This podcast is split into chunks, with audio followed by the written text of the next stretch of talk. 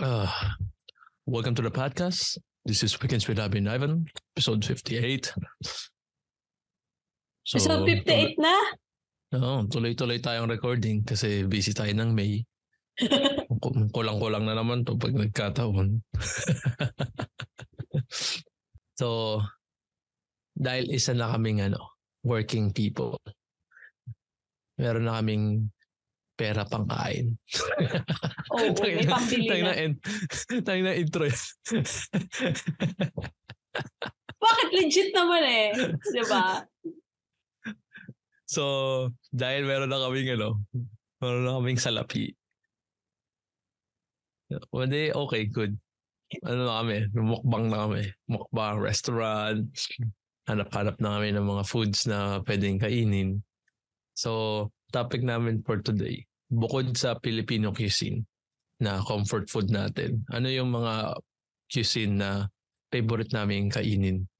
Or like sa mga restaurant or ano yung parang Mm. cuisine of choice namin if we don't want to eat Filipino foods. Mm-mm. So, sa'yo, ikaw muna tol kasi puro Filipino cuisine dyan eh.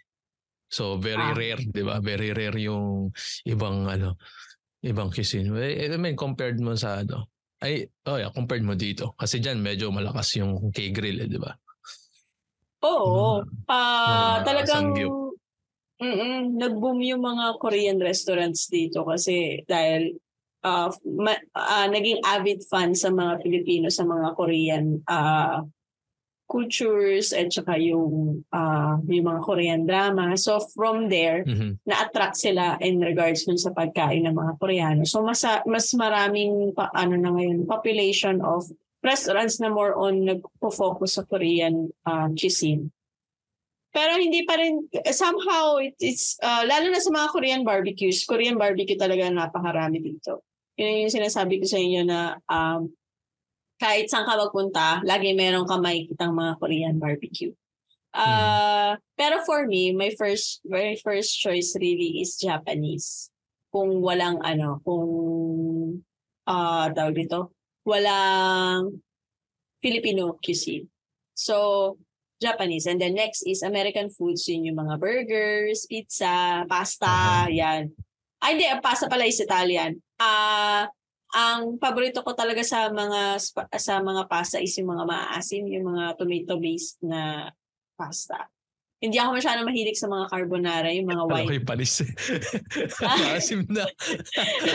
yung, Hindi, yung mga maasim. to- Kasi alam mo naman, di ba, ang mga Pilipino kasi mahilig sa pasta or yung sinatawag nila spaghetti na matamis, which is Ah. yung basically yung Jollibee taste. Which is Mm. kapag ka naghanap ka ng mga restaurant, like example ha, example na lang is yung Italianis na restaurant. Yung mga pasta nila Italian, doon, Italianis. Eh, hindi Italianis yung pangalan ng restaurant. Ah, okay. Kala ko. Kala ko kasi Japanese kaya Italianis yung sunod. Hindi, sorry, sorry, sorry. Hindi ko pala kinalarify. akin, akin. Ah, Sige, go. So, yun yung ano. Ah, pero basically, kasi dahil yung asawa ko mahilig din sa Japanese food. So, yun yung una naming, ah, laging yun yung first choice of looking for something to eat when we're outside. So, kapag gumagala, ganyan, we're looking for ah, a Japanese restaurant kung meron man. If wala, Tokyo, then, Tokyo. Oo, hanggang Tokyo-Tokyo na lang, ganyan. Pero kung kung walang Tokyo-Tokyo in a sense, ah eh, hanap kami ng iba like um ibang cuisine na which is kung ano na yan like yung nga yung sinasabi ko sa inyo it's either pizza, pasta, pasta or burgers.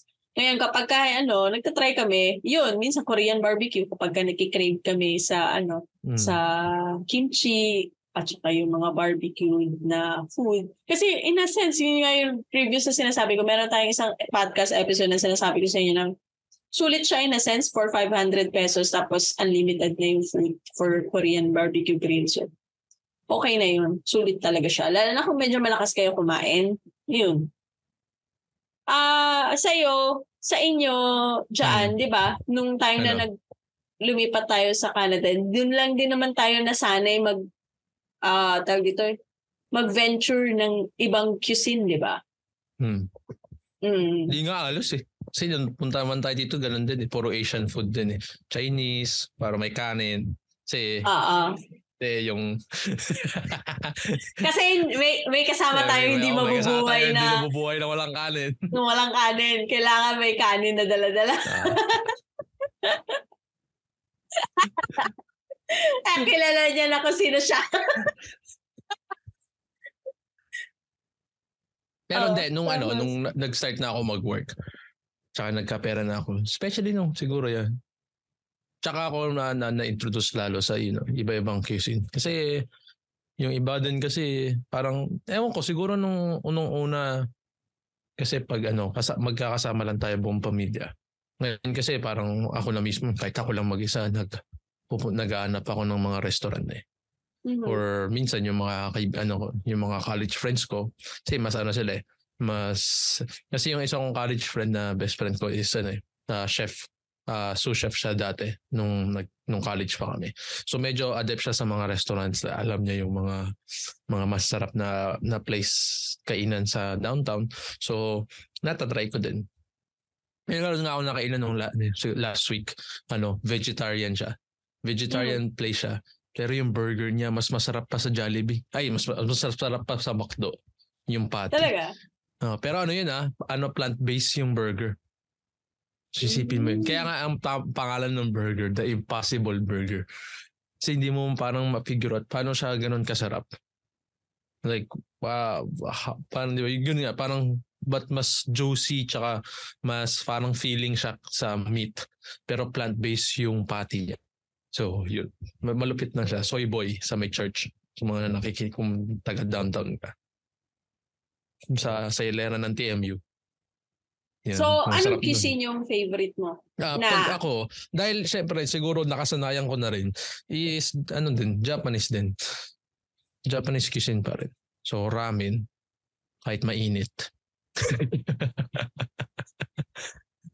Yo, ramen kahit mainit. Kasi ah, meron dito kasi 'di ba di- dito ang kaibahan dito yung Japanese cuisine. Pag sinabi mong Japanese restaurant, hindi lang basta parang bento boxes, parang Tokyo-Tokyo, gano'n 'di ba? Hindi yung Mm. hindi yung laging parang buo. Meron dito kasi parang pag sinabing ramen place, ramen lang yung nil- yung tinitinda nila. Yung parang Kinton, ah Ajisen, mm, sa San Jose, Hokkaido. So, marami pa iba eh. Kalimutan ko na ibang mga pangalan. Pero yun yung mga usual na pinupuntahan ko eh. Kasi masarap yung mga ano nila. Tapos kasi dito yung pwede mong lagyan ng mga parang garlic oil. Yung mga, meron kang mga add-ons eh. So, isa na ako Mm. ano, ma- master ramen expert. Hmm, hmm. Kasi mamimili ka pa, thick, thick noodles, thin noodles. Ano pong soup base nyo? Shoyu, pork, ano ba, mga ganun, miso. Oh. So, mamimili ka pa, tapos anong, anong, anong meat mo, may itlog ba? So, isa na akong ano, ramen connoisseur. Wow. Pwede na ako mag-judge ng ano, 3, 3 out of 6 tong ramen place na to. Pero ngayon kasi na ano ko eh, na na-advertise ako sa ano, sa Italian. Siguro dahil din sa ano ko, dun sa mga college friends ko. Or Italian tsaka ano, Indian food. Kasi so, uh, sumunod pag na-try nyo akong kumain ng Indian food, masarap talaga yung pagkain nila. Kasi Mm-mm. uh, nandun ng spices eh. So yung way ng pag-a-add nila ng spices, sobrang sarap talaga. Yung yung Indian curry versus Japanese curry, magkaiba talaga yung lasa. Versus sa Filipino Yes. curry na ano. Kasi merong merong Philippine curry, 'di ba? Yung Oo. parang nilagyan lang ng ano, yung powdered curry powdered tapos ano. pero yung yung authentic na Indian curry. uh, iba, iba. Totoo. Ah, Alam ko din yan. Ko. Oo. Tapos pwede ka pa mamili din mo mild, super hot, mga Spicy. ganun. Yan. Spicy. Tsaka ang, ang, ang mahirap lang dito kasi yung serving. Hindi, maganda nga siya in a sense kasi may pagkain ka ba bukas eh. Yan ang isa sa mga difference. Kasi di ba sa Pilipinas, kapag ka, um, kumain ka, even if sa karinderya or mga fast food chains, ah yung serving ng pagkain is for one person lang talaga. Kapag ka bumili ka ng isang plate, any kind of restaurant, even if casual or fine dining yan, pagka bumili ka ng isang a la carte na plate, pang isang tao lang talaga siya specifically. Which is very different nung nandyan. Na, kahit ako, ano, nandyan ako sa Canada that time na kapag ka bumili ka, even if kahit fast food chain lang siya, take out or ano, or dine in, basta yung one plate nun is equivalent sa dalawang taong kakain nun. Hmm. Ganun siya kadami. ah, Ang laki ng siya kadami. servings. Yeah. Pero ngayon medyo may mga nag-downsize din ng mga restaurant. Pero ang nakakatawa dito kasi ang mapapansin mo, the more na expensive, the more na konti yung laman. Mm. So, mm, kasi pag nag kung, kung na, nasubukan ko ito yung mga pag pumunta ng restaurant. Tapos 'di ba alam mo yung sa Google ngayon, 'di ba yung mga restaurant, tapos may nakasulat na ano na na currency, 'di ba? Kunyari, to, ah, dalawang dollar sign, sabihin nun, medyo mahal, di ba? Pag isang dollar sign, ah, dito tayo, kain tayo dito. Mura to eh. pag yung, pag, pag once na umabot na yung mga tatlo na yung dollar sign, pag kumain ka doon, hindi rin naman ganun karami. Konti lang eh. Er, yun yung mga, yun yung doon ka mabibigyan ng enough for one person. Kaya parang dito, mas, mas siguro, doon sa mga parang ma- matitipid tulad natin, parang mas engganyo tayo dun sa, oh, doon lang tayo sa mga may one, one dollar sign, two dollar sign. Kasi, yun, parang enough for two people. May- meron ka laging may uuwi, may mababaw ka. Pwede pa kayo mag-share. Kanya, dalawa kayo, di ba? Sa date ka. Tipid ka din kasi hindi ka bibili ng isang plato. Eh, Kahit isang plato lang ng, ng ulam, isang plato ng ganito, di ba? Tapos kanin. O di, okay na kayo. Or kahit walang kanin, syempre. Canadian kami. di mo, you don't need rice. Di ba? Kaya pasta. Kasi nung punta kami ng ano eh, nung nung Cabe, ano yun? Cape de Oro de Napoli. At Italian restaurant siya. Yeah, best pizza. Best, best pizza place, best cafe place. So sa downtown. So yung pang isang tao na pizza, six slices na yun. Sabi mo, mauubos mo ba yun? Di mo naman mauubos yun ng pang isang tao. Eh, di hati na kayo, dalawa kayo. Tapos yung Mm. pasta, pang dalawang tao din. O di hati kayo, meron kayong pizza, meron kayong pasta. Di solve na yung date nyo. Yun lang yung me- siguro medyo iba dito. Tapos mas maraming eat all you can. Especially sa mga Korean play, ah, Korean barbecue place, mga yung Mandarin, di ba? Asian, le- ah, Asian legend, hindi, Asian legend ba? Hindi, hindi. Dragon Pearl, di ba? yung, mga, yung mga Chinese na buffet dinners, sobrang dami din dito.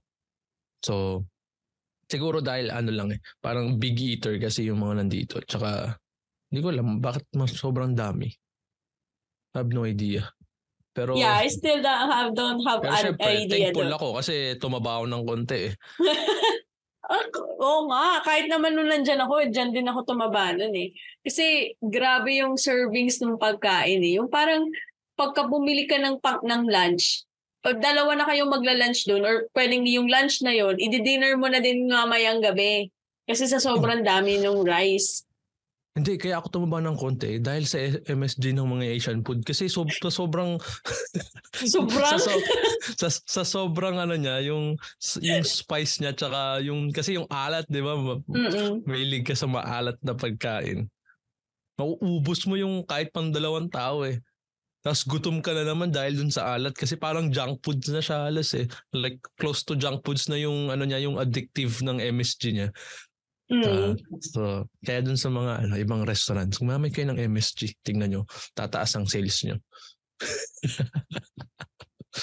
Yun talaga Kasi yung ano, Ah, yun talaga yung secret weapon eh. secret weapon na hinahanap-hanap ng mga western people ever since. Mm. Dumayo, dumayo sila sa ibang ano, dakong ng mundo para ako ma- makakita ng Ajinomoto. Ah, kasi After wala, years of colonization, magi sarap lang pala. yun pala ang ano, ang susi para Wala sumarap ang mga pagkain. Nor cubes. Kasi, di ba, isipin mo, no, mag mag stack ka ng ano, ng 3 hours, 8 hours. Nor cubes lang malakas. Di mo kailangan ng, di mo kailangan ng 8 hours. One hour is enough. Basta may One hour, wala pa ka. nga one hour yun, di ba? Hindi, syempre, pakukuluan mo. Fake mo naman. Hindi ah. Minsan okay na yun eh.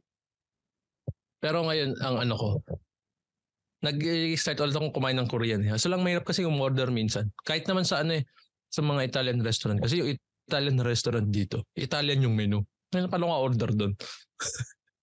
so kung, umo, kung umorder ka, I, I like this one, this one, this one, this one.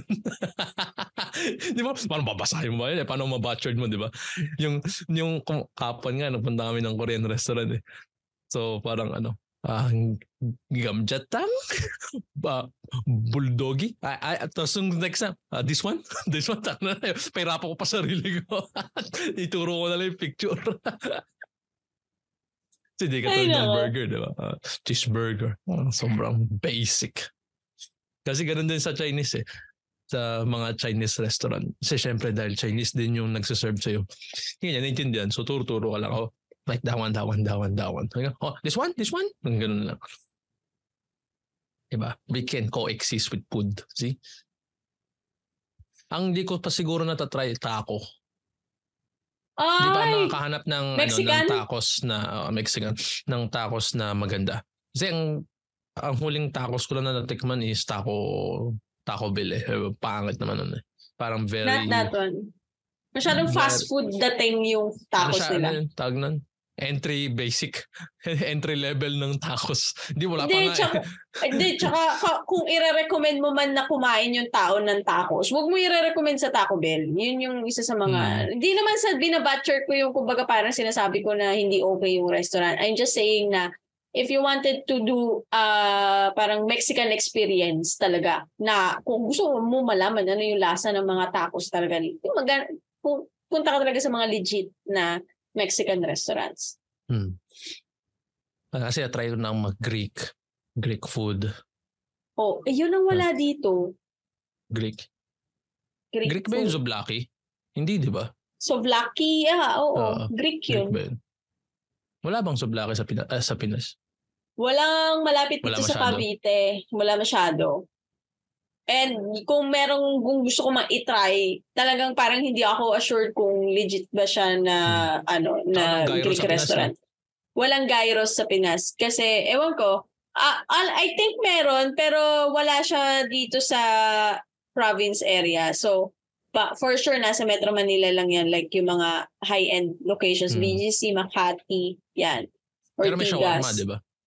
Oo, may shawarma. Maraming mga shawarma places dito. Pero syempre, iba yung luto ng legit na shawarma na na-experience mo sa Canada na uh, yung kung on, on their way on how they cook it versus na meron dito sa Pilipinas. Kasi syempre, iba din yung... yung ano, yung abundant of spice lang. Kasi very generous dito maglagay ng ano, eh, ng spice, ng spices. Ng marinade. Oo. Hmm. Oh, tsaka yung sauce, yung shawarma sauce na nilalagay nila. Yeah. Di ba nga dyan ako na-experience yung shawarma rice na punong-puno, yung pang dalawang hmm. tao yung laman ng isang ganitong plate. Eh, God. Hati pa tayo nun eh, no? Hati Ngayon, pa tayo. Ko inuubos ko na pag-isa yun eh. Talaga ba? Hindi kasi medyo nag-downsize din ng konti. Dahil na sa hirap ng buhay. Mm. Dahil sa expense. No, medyo lumit siya. So, kaya ko na siyang ubusin. Pero ang uh, mahilig si mami ngayon sa ano eh, mga ano, Jamaican. Ah, Jamaican foods. Chicken, yeah. Jerk chicken, yeah? ang uh, ang hindi ko pa napapatry sa asawa ko is yung ano, Greek food at saka Indian food. Pero nakatikim na ako ng Indian food dito which is yung galing sa legit na Indian restaurant. Meron kasi ako dating ka-work. Indian talaga siya, Indian nationality siya. Tapos nagaya siya na mag-dinner dun sa ano bagong bukas na Indian restaurant kasama yung mm-hmm. team, yung mga ka-work namin dun sa project. So, doon namin na-experience yung like yung pagkain ng samosa, yung butter mm. chicken na gawa ng Indians, tapos yung um, chicken curry, Ayun. Tapos meron pa yung iba yung mga mga maliliit na appetizers. Nakalimutan ko na yung mga pangalan. Basta yung mga, basta may mga chicha sila like yung mga maliliit na snacks na Indian made talaga. So, napakasarap. Kaya kung, uh, kung ako sa inyo, yeah, yan, nang itry niyong kainin. Next is Mexican food. Napakarami din spices ang mga ano, like yung mga tacos, yung burritos, yan. Masasarap yung mga yan na, na ano ako sa Indian food nung nagtrabaho sa factory kasi si auntie namimigay lagi ng an, auntie lang yung nakalimutan ko na yung pangalan niya.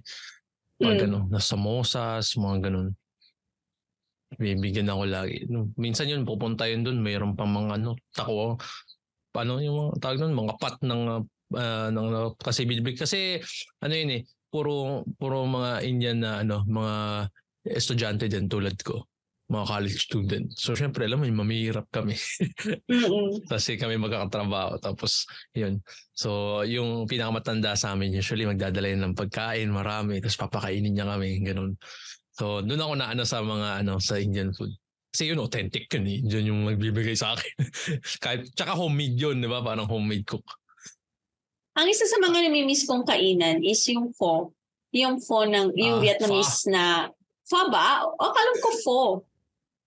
Pa. It's fa. Okay. I'll, I'll, I'll Hindi mo siya ano. eh. Pa Saigon siya eh. Pa Saigon ba? Sorry. I'm so sorry. So, okay. So, sa pa, sa, yung pa. Okay. Huh? Um, yun. Yun yung isa sa mga namimiss kong kainin. Kasi dito, medyo pricey siya. Merong hmm. mga restaurant na Vietnamese uh, ano, na nagtitinda nun. Pero nagtry ako one time for for for do sa laki ng serving it's yeah. it's not worth the price. Parang hindi masyado siyang expensive for me. Kasi versus dun sa nakikita ko sa Canada na kapag ka bumili ka, ganun kalaki yung, masyadong malaki yung bowl for this kind of price. If you convert it to, to peso, parang masyadong hindi sulit yung amount of food naman na nandun. Hmm. So yun yun. Kaya, kaya one time lang kumain. Sa akin, hindi ko siya trip eh. Ewan ko. Sa'yo? Kasi hindi pag hindi ka, mag- di ka magaling mag-mix ng ano, ng, ng sauce. sauce, hindi siya masarap eh. parang very bland siya, di ba? Pag hindi ah, ka ah. magaling mag-mix. Tapos pag pangit yung pagka-mix mo, parang eh. Kaya parang ano siya, kailangan din siya ng mastery na ano. Pero ma okay siya kasi yung noodles niya yung flat eh, di ba? Mm-mm. Flat noodles. Tapos meron siyang ano, kikiam. yung mga Wala bilog ah! na, yung, di, alam mo yung mga bilog na ano na processed meat. Waliw to. Ang masarap sa ano, sa Chai, uh, ang next na masarap din naman Chinese cuisine. Talagang masarap ang masarap din ang luto ng mga oh, Chinese. Syempre, MSG. oh, MSG is the key. Pero paborito ko sa kanila yung mga ano beef and broccoli, yan, yung mga legendary na pagkain. yung ano ko talaga. Yang chow. Squid. Uh, deep fried squid with salt and pepper and spices. Yan. Mga lupit talaga nun. Yung MSG na nandun. Dumadali Meron kaming ano, meron na akong isang restaurant, hindi ko lang alam ah, pero kung may mga nakikinig sa atin, is, isa sa mga restaurant na gusto kong itry nila, na marerecommend ko the best, yung lasa, is Tianma. So hanapin niyo yun. Meron yan branches din Makati, meron sa Cubao, I think. I'm not sure kung meron pa sa Cubao, ah, pero dun, usually before, usually before pa. Mali po yung grammar, sorry. Pero before, nung na, around nasa Metro Manila pa ako nagtatrabaho, sa Cubao talaga ako kumakain sa Tianma branch ng Cubao ako kumakain. So napakasarap ng food nila. Uh, Taiwanese uh, cuisine siya somehow related din siya sa China, which yung Chinese Chinese blend nila, which is almost mm-hmm. kind of the same. Pero na, nakapag-try na ako ng mapo, mapo tofu doon. Tapos masarap yung ano nila, yung Masakit chicken, sa bibig nun? yung laksa. Masarap din mm. yung laksa style nila na ano na soup. The best. Ah, uh, pinaka-paborito namin ng asawa ko yung ano nila, yung rice and tsaka yung xiaolong bao. Yung dumplings. Mm. And then, yung ano nila, hindi ko pa, sayang nga eh, hindi ko na-try yung ch- mga chicken fits nila, yung, yung mga assorted yeah. na ano nila. Pero yun, masarap yun, Tianma. Diyan, may marar, uh, kung, kung ano, ano yung be, isa sa mga restaurants na kaya mong i-recommend na talagang the best mag-provide ng food? Uh, siguro kung Italian, masabi ko yung yung Cafe de Oro di Napoli maganda. Yan. Best yan. Sa, sa Canada? Ano sa Canada? Dito lang naman yun. Isang shop lang naman yun eh. Uh, yung kinailan namin sa Korean restaurant yun, The Owl of Minerva. Yun, malupit din yun. Lahat ng The Owl na ano, masarap yung mga Korean food na. Medyo pricing nga lang ng konti. Mm-hmm. Tapos, tsaka ano kasi dito eh. So, bale, ang recommendation dito kasi by street eh, di ba? Pag sinabi mong Christy, o oh, lahat yun Korean food. Yan. I'll recommend Christy for Korean, di ba? Parang I'll recommend Danfort for ano, for... Mm Greek. Greek ba? Hindi. Oh, oh ata, yeah. Basta yung uh, kasi yun ang ano dito, eh, 'di ba, yung yung merong Taste of Danforth, Taste of Manila, Taste of Lawrence. So, ano yun yung parang binablock nila yung street tapos lahat ng mga restaurant within that neighborhood lalabas sa street tapos magbebenta sila ng mga pagkain nila. And yun yung mga masarap puntahan dito. Usually kasi na, nangyayari yun within summer eh. Mm-mm. So, lalabas ka doon, kakain ka kung ano-ano. So, and then, syempre, papakit money lang, ganun. Pero yun yung mga, sa akin yun yung mga trip ko eh. Tapos, sa ramen kasi, di ko maano eh. Hindi ko ma-digest. Siguro da, sa dami ng kinakain, kinakainan kong ramen, hindi ko na ma-figure out kung ano yung masarap. Oo. Hmm. Pero Kinton sa akin, medyo maanong, medyo mat- mataba ang puso ko sa Kinton. Hindi ko alam kung bakit. Kung ako, Tapos, kung ako naman ang magre-recommend sa ano, sa mga first time na magra-ramen, mag-shoyo ramen kayo. Yung or yung ano, yun yung isa sa mga safe ah safe na ramen na kung gusto niyo matry kung ano yung lasa, tsaka yung kung ayaw niyo, yung kumbaga parang nagte-test ka pa lang eh. Ayaw mo nung masyadong Mm. maanghang, ayaw mo nung masyadong maalat, ayaw mo nung masyadong matamis, yung mga ganun. So, ah or yung masyadong overpowering yung garlic flavor, yung mga ganun. So, as much as possible, mag-shoyo ramen muna kayo. Oh. And then, kung sa pork Pilipinas, shoyu, pork shoyu, tapos lagyan mo ng garlic oil, tapos itlog. Tapos, ay kasi walang ganun dito, tol. walang mga, Yung ganyan, tapos yung- noodles. Oo, yung ikaw yung mag, ah, ano, yung mag, Ah, yung may ah, choice like, ka. yung mag-flavor, mag, mag-flavor nun, hindi. Um, automatic, pag sinabi mong shoyu ramen, o, darating sa iyo yun na naka-prepared na Mhm. on how it was cooked talaga. Walang add-ons. Wa- wala. It, it, you, you can perform add-ons pero it depends kung sa availability. Like, for example, kung tamago lang naman yung idadagdag mo, ibibigay nila sa'yo yung tamago na luto na. Hindi siya yung parang itlog na raw na gusto mo ihalo dun sa ano. Tama mo ng edamame. Ano yung edamame ba yun? Oh, meron nun, pero it depends on the restaurant kasi. Kasi pag, ma- pag maganda yung pagka-season ng edamame ng maalat, no? Sarap nun eh. Pag sinama mo ng ramen. Ah, oo, na, na- ano ko na yan, pero hindi masya, iilang restaurant lang ang meron nun. Yung endamame. Pero anyways, yeah, so sa kuna sa Pilipinas ka, you wanted to try ramens, ma- marami, depende sa price range. If gusto mo yung medyo tipid, ah pero sulit, try ramen kuroda. Um, hindi ko lang alam ha, kung meron pag ibang mga, ano, ito is based on my own experience. So, hindi naman ako, ano, tawag dito, food connoisseur. So, nagsasuggest lang ako. So, if you wanted to try um, ramen, ramen kuroda is yung medyo tipid version or yung affordability. And then, kung gusto mo naman ng medyo high-end, ah, marami. Like yung Ippudo, ah, Hokkaido ramen, yung ramen nagi, Mendokoro, yun. So, masasarap yung mga ramens na pinoprovide nila. And, um, bakit namin napag-usapan to? Kasi, yun eh, tawag dito, ah magandang mag... Gut, oh, aside sa gutom kami, masarap mag-venture to know the culture of other nationalities and other countries kapag ka nalalaman mo kung ano yung pagkain nila. And in that way, hindi ka nare-restrict or hindi mo nire-restrict yung sarili, po, sarili mo na kumain lang ng ito, kung ano lang yung nakasanayan mo. Um, uh, yun din yung isa sa mga, parang lumalabas ka sa comfort zone mo to try other foods, to try other cuisine. Kasi if you ever had a chance to go out of the country, like if you, you if you travel on other countries, you will basically experience kung ano yung pagkain na kinakain nila doon. And in that way, may may knowledge ka na, may idea ka na kung ano yung mga pagkain nila.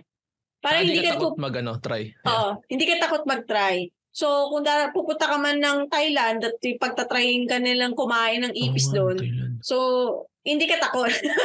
hindi, hindi naman yun. Ah, parang ano kasi uh, what we're trying to point out is kung pag the more na you have uh, yung knowledge sa cuisine, sa parang foreign cuisine, di ba? And kung kasi pa, mapagbigyan ka ng panahon na makalabas ka ng yung ibang bansa, di ba? Karoon ka ng konting pera, pumunta ka sa mga ganyan-ganyan sa mga ib- ibang countries. And then, meron kang comfort food na di na overwhelm ka diba kasi, kasi syempre pag pumunta ka sa ano ng English speaking countries di mo alam kung ano ba paano mo paano ka order di mo alam paano babasahin. At least once nakita mo yung picture ng alam mo na kinakain mo na sa Pinas yun alam mo na yung taste hindi ka takot na bilhin yun. Yes, yun, yun totoo. yung yun yun yung one of the main reason kaya mo tinatry na kumain ka sa iba-ibang cuisine. And then dun sa mga tao naman na, syempre, uy, di naman ako yayaman eh. Ganto na lang ako kahirap hanggang sa mamatay ako, ganto ako kahirap. And then at least, you were able to taste something na hindi lang just basta sa ah, Pilipinas na nakakagawa. Mm-mm. Ang, ang malaga doon is, yeah, sure, hindi ka nga makakapunta ng ibang bansa. You were like in your whole lifetime, hindi ka mabibigyan ng privilege or like a chance na makatravel abroad. And then at least you will you were able to experience a culture within kahit dun sa pinaka most basic level which is food. Oo. And yun yung, at least may sasabi mo, di ba? So kung magkaroon ka ng ano, tumanda ka, di ba? Nagkikwento ko, alam niyo ba, yung, yung experience ko sa Japanese is ramen, di ba? Di ba? Ang, ang, very basic siya, pero at least you were able to experience the culture of different foreign countries. And yun lang yung pinaka, yun lang yung pinapoint out namin dito na wa, uh, wag kang masyadong i, i, i-close yung sarili mo, lalo na sa pagkain. Oo. Kasi kaya nga, 'di ba? Kaya nga nag-travel yung mga mga puti, 'di ba? Kasi sabi nila, "Tangan patatas na naman." 'Di ba? Sawa na sila sa Oo. patatas. Eh, gusto, na, gusto na natin lagyan to ng Ajinomoto. Diba? Para lang sa Ajinomoto, bumaba sila. Naghahanap sila ng Nor Cubes, di ba? Sobrang hijack. Alam mo, magkakaroon ng idea si Nor Cubes at saka si Ajinomoto kapag ginawa nila ng commercial to. na kung saan yung mga puti, inagahanap sila ng spices at yung key para sa spices nila is yung Nor Cubes at Ajinomoto. Binigyan pa natin ng idea yung mga kumpanyang yun. Nag, ano sila, nung nag, nag-chop-chop sila ng baka, nilagay nila sa tubig. Tsaka Oo. asin. Asan yun? Di masarap. Tapos nag-travel sila around the world, no? Tapos pagdating na, nakita nila, Cubes, no! Tapos natunaw sa doon. Nag-iba yung kulay ng... nag-iba yung kulay ng sabaw. tapos pagtikim nila, masarap. Mm, yummy! Kasi Coco Martin pala.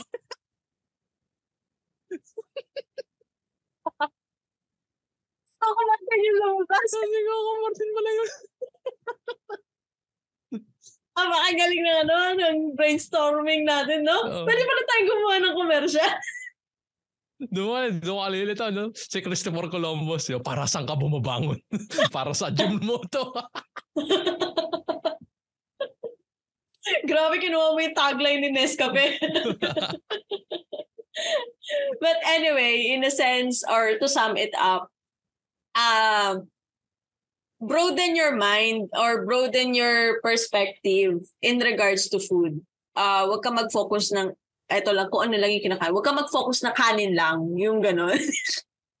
yung kumbaga parang hindi ka na mabubuhay na pag walang kanin, yung gano'n. Kasi ah, kapag ka ganun ka, yung kapag paano kung dumating yung panahon na ah, walang availability na kanin, di ba? So as much as possible, you venture out other kinds of foods that is ava- that is being provided by other restaurants or that is that you have an opportunity to taste. Kasi minsan lang ang buhay eh. So ako kahit ako ah, I know in myself na there's a possibility that I might not or I may be na ah, na makapag-travel outside outside the country na yung continuous. So the chance for me to know the culture and to know the foods of other countries is to to try it kung ano yung meron sa Pilipinas. So kapag nagtatry ka kasi ng food, um, achievement na yun. eh. Kasi biruin mo, nakabili ka nun. Biruin mo, nakakain ka nun kahit wala, hindi ka Hmm. nagpunta dun sa country na yun. Diba? Biruin mo, nakakain ka ng Greek food. Biruin mo, nakakain ka ng Italian food, ng Mexican food. Na, so, da dati hindi mo na-afford, diba? So, in that way, achievement yun. Small achievement yun in your life. So, don't think of it as ang laki ng gastos kasi ano, kakain, ka, kumain ako sa ganito. Kumain ako ng ramen, ganito kamahal. Pag-ipunan mo lang. Pag-ipunan mo, like, sabihin mo, kahit sabihin mo lang, 20-20 sa isang cut-off ng sahod mo, 20 pesos, hanggang sa makabuo ka ng 1,000 pesos and then try mo kumain dun. 'Di ba? Walang masama dun eh. As long as you try to uh, find a way to have a chance na matry mo yung pagkain. Yeah, may last ano ka pa ba? Uh, hindi, yun, yeah. Parang naging yun na yung ano natin, no? main lesson natin sa Mm-mm. episode na to na is uh, masarap kumain eh. Y- yun yung pinaka main lesson dito. Masarap kumain. And then uh, like the way how diverse the world is right now. Parang hindi naman kasi lahat mabibigyan ng chance na makapag-travel sa buong, di ba? Yung katulad ng mga ginagawa ng mga privileged people na I will put red flags on all the countries that I've been with and then ipapaskill ko siya sa aking living room. Hindi mo natin magagawa, hindi mo tayo ganun kayaman. Pero at least, di ba? Kahit yung mga not so authentic na restaurant na pag sinabi mo, ah, Korean, not so authentic, di ba? Japanese, not so authentic. Tokyo, Tokyo nga, di ko alam, authentic ba yung Tokyo, Tokyo? medyo, no? Medyo, medyo. Mm. di ba? Pero, 'di ba? It's a Mm. it it's a step. So, yeah, y- yun lang yung parang inaano, ayun, siguro pinapoint out namin dito na try to experience a lot of things kahit na hindi ganun ka pr- privilege yung buhay mo. And the most basic uh, thing that you can experience is food. Diba? Kahit nga yung shawarma rice lang sa food court ng SM, di ba, na nakatayo ka, shawarma pa rin yun eh. Mm-mm. Diba? Yung pouchin nga eh. Oh, tayo na. Miss ko na yung pouchin. Anyway. kain tayo pagbalik mo. Anyway, that's it for this episode, guys. Thank you so much. Uh, like and subscribe. You can find us at Weekends with Appy and Ivan. Uh, we're available on YouTube, Spotify, and also on Facebook. Thank you, guys, and see you guys next week. Bye! Yung Thailand food pala, no? Sobrang sarap dun. Doon ako nakakain ng pineapple rice na ano eh. Yung, yung pineapple, yung pineapple Yung rice. nasa loob din pineapple siya. Nasa loob din ng pineapple. ah. Masarap yun. Sarap. Alala ko lang. Tapos ang anghang. Pag, pag ano kasi, pag Asian food kasi laging maanghang.